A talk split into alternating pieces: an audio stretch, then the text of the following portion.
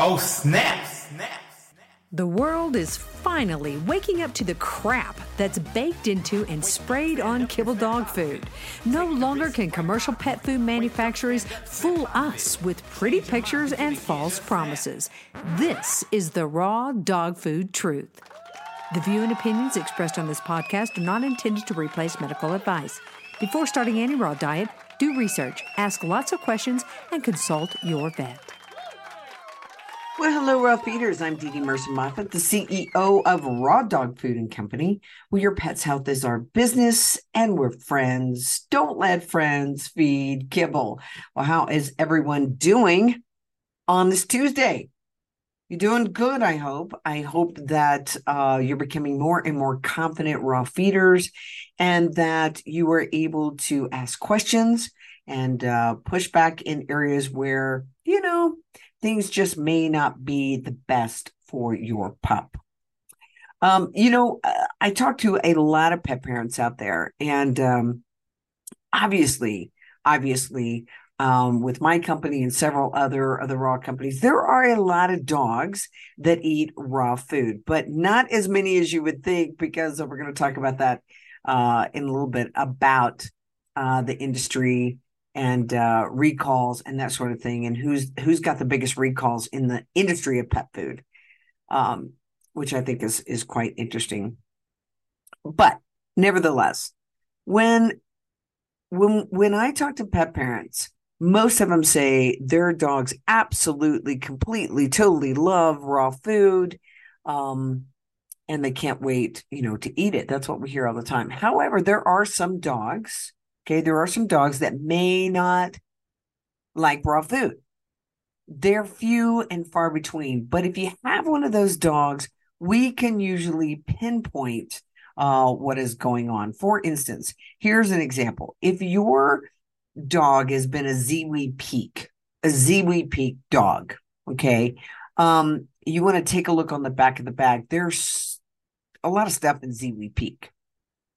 Um, and there are a lot of taste enhancers like parsley, apple, pomace, yeast, kelp, salt, mixed tocopherols. Okay. These are some of the things that are in there. Now, there's a lot of um, synthetics also in the Ziwi Peak product. But if you have a dog that's used to eating something like kibble or even one of these products that has a lot of taste enhancers, they may not know what to do with a pure raw diet, meaning meat, bones, organ, and fat. All right. The meat of the animal, whether it's lamb, turkey, uh, chicken, pork, uh, duck, any any of those, and then those animals' organs and those animals' bones, they may just not know what the heck that food is. So we have a raw feeding cheat sheet in our learning center, and I think it would be worth your while to take a look at that um, and and see what might be going on there.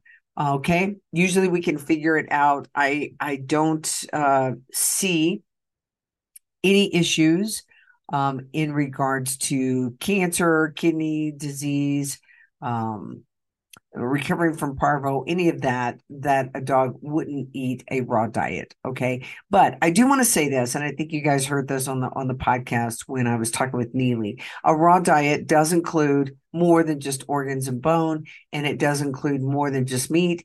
Uh, it, we really need a variety of organs. We need a variety of different animals, um, their bones, um, and and some tripe, and maybe you do some of the fruits and veggie blends. So we do need a variety. I will say this for the pet parents who are mostly worried about are there any holes in my dog's diet? I would say the phytoplankton is one of my favorites. Uh, that's called phytosynergy. It's phytoplankton. Uh, you could do that. I would also suggest that you throw in some omega 3s if you're not doing fish. And and the omega 3s that we have are very clean. All right. There's some omega 3s out there that are cheap, just like there's some cheap CBD, there's some cheap MCT oil. Um, but the Safe C and the green lipped mussel um, are are potency potency and safety. There's algae oil and green lip mussel oil. Those are fabulous as well. All right. So get over to Raw Dog Food and Company and take a look at all of that. Now, I do want to talk to you a little bit today about what are the definitions of some of those ingredients if eh, you're still maybe giving kibble along with uh, the raw. And I know that some people do that. And um, I was asked today, what's what's the best way to transition my dog? And I said, you know, cold turkey is best. Um, yes, you can, you know, fast them, but if you feed them, let's say two times a day, and you give them breakfast and then they don't eat dinner, you're pretty much giving them a fast overnight. Okay. And that's really enough. And then you can start. Um, but I would just say cut the kibble and go. And someone said, Well, that seems very harsh. So I think I'm going to add the kibble to the raw as we're transitioning. And of course, our response is always going to be this okay, that's fine. But if you have poop problems, you have gut issues, you have vomiting, anything like that, you want to go ahead and pull that kibble out because it's sort of like you starting a paleo diet and continuing to eat cookies and donuts at the same time. Yeah, probably not gonna not gonna be a good combo there. All right, so here's some ingredients, guys, that I want to talk to you about tonight. What is Animal Digest? You see that on the back of the bag. You got to wonder what the heck is Animal Digest? And Animal Digest is material from any species of animal or carcass or any animal part that has been partially processed through chemicals and water or hydrolysis. So, Animal Digest uh, has a chemical compound to it. Now, Animal Digest does not include any hair, horn, or hooves. And honestly, I don't see that in too many things uh, as it is.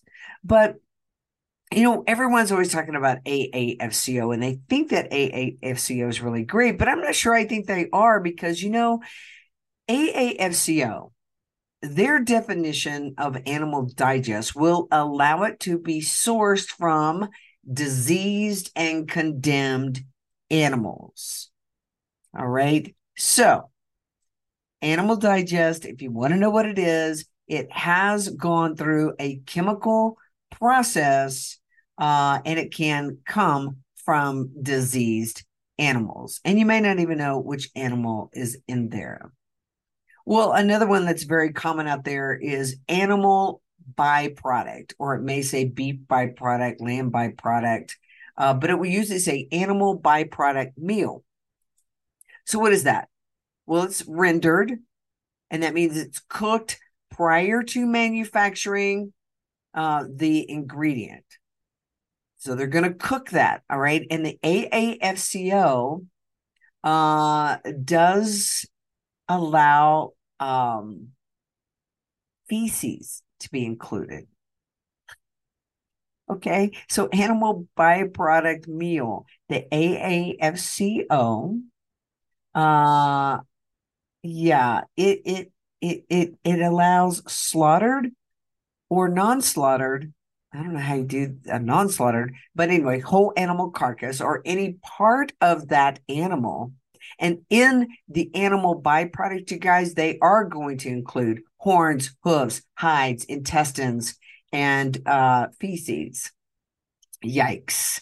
Um, and so anyway, that's uh, that is what is going to be in your animal byproduct. That sounds yummy, doesn't it? Uh, our vets are out there and they really like that stuff, but I'm not sure they really know what's in there. Good night of fried. Okay. What is fish meal? What is fish meal? Well, fish meal uh, is well, it's not defined as any specific type of fish. Any fish actually is allowed in fish meal, um, but they dry it prior to manufacturing it. And actually, in fish meal, there's no restrictions or requirements on how the product is dried.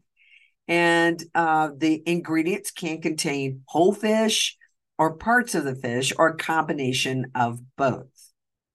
Now, if they do specify what kind of fish is used, typically they're going to label that as, you know, let's say uh, menhaden fish meal. All right. But one concern with fish meal is the common practice of ethoxyquin. Uh, and that's a chemical preservative that's used in the meal. And this particular, yeah, chemical preservative, shocker, is linked to cancer.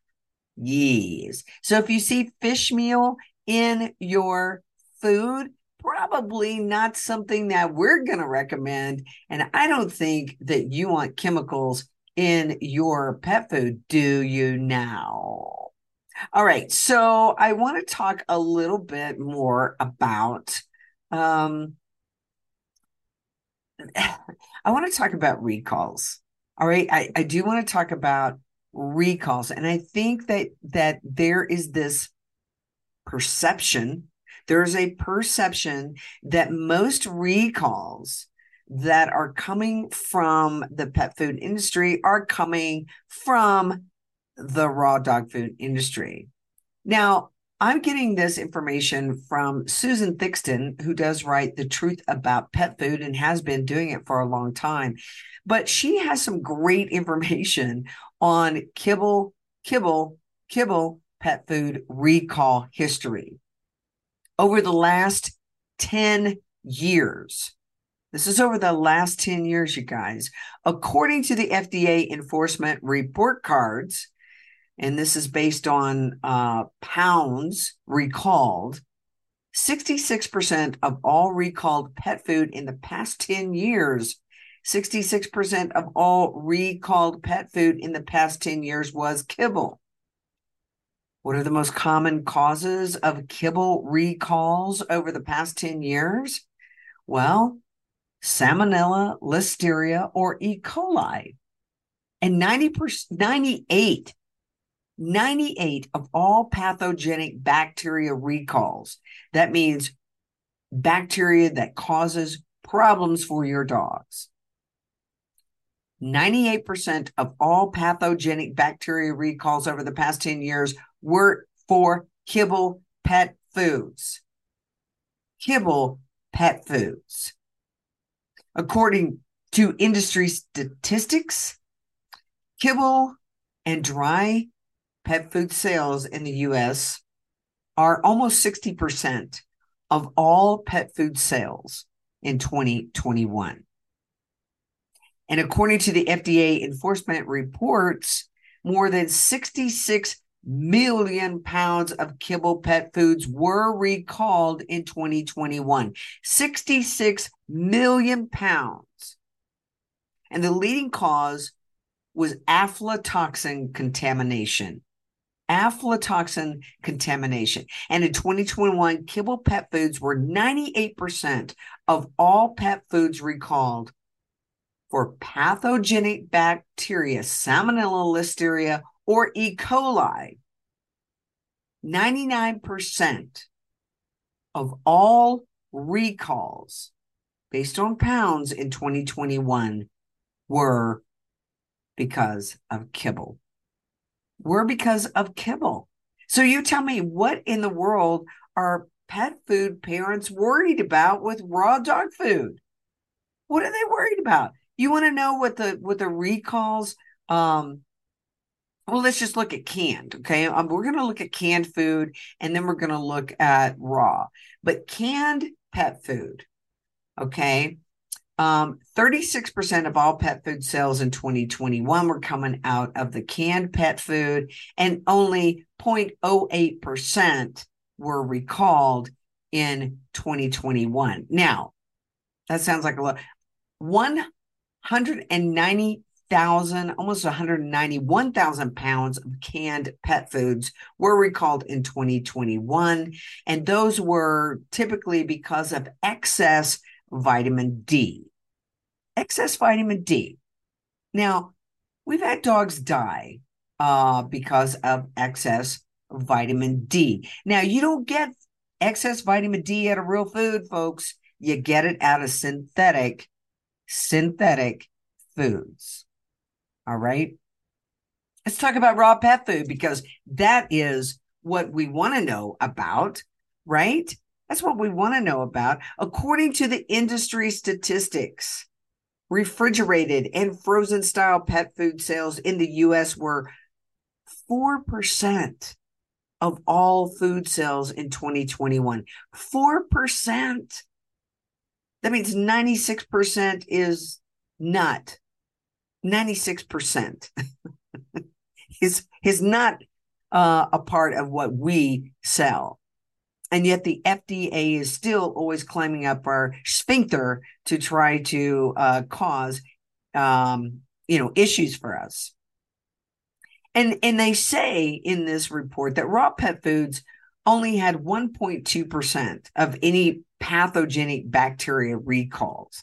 I will say this uh, that kibble foods were responsible for 98% of all pathogenic bacteria in that same time frame. So you have 1.2% versus 98%. So next time you go to the vet, maybe you want to quote these numbers that 98% of the recalls are from the foods that they sell.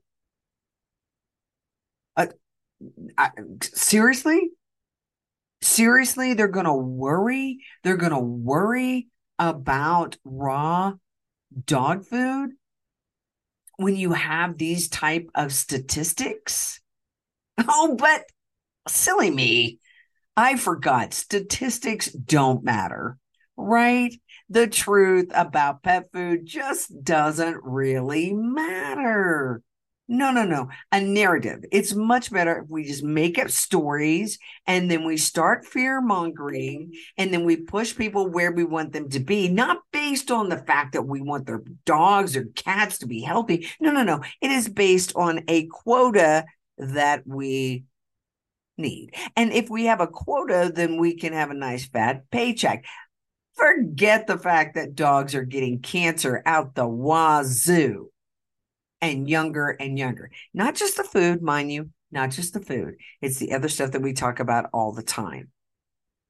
But I thought that these would give you some comfort. And these are numbers that you can quote. These are out there. These are documented numbers, guys, documented numbers that you've got 98% of the recalls based on problems with food coming from the kibble industry. Do we have a case here to feed raw? I would say we do. And ah, you guys, the AAFCO, I, I think that they've passed a lot of things that none of us really want in our dog food. So why why do you want a pure raw dog food to be AAFCO certified. I don't. I don't want that crap in my food. And um, we supersede that on a nutritional level. All right. Mm. All right. Well, get your dog on a species appropriate diet. That doesn't mean kibble, guys. If you have your fears, everybody still got fears about um, raw dog food. Um, contact us. Let us know what they are. We can address them. If your dog is not eating the raw, we have the raw feeding cheat sheet right there in our learning center. Or you can ask us. Be prepared for us to ask you a lot of questions so that we can get to the bottom of it. Because truly, uh, a carnivore should be loving the raw diet. All right. So we can figure that out. Get over to rawdogfoodandcompany.com where your pet's health is our business and we're friends. Don't let friends feed kibble. We'll see you tomorrow with Dr. Judy J.C. Kibberwin. Bye bye. Oh, snap. snap. Find out how you can start your dog on the road to health and longevity. Go to rawdogfoodandcompany.com, where friends don't let friends feed kibble and where your pet's health is our business. Just snap.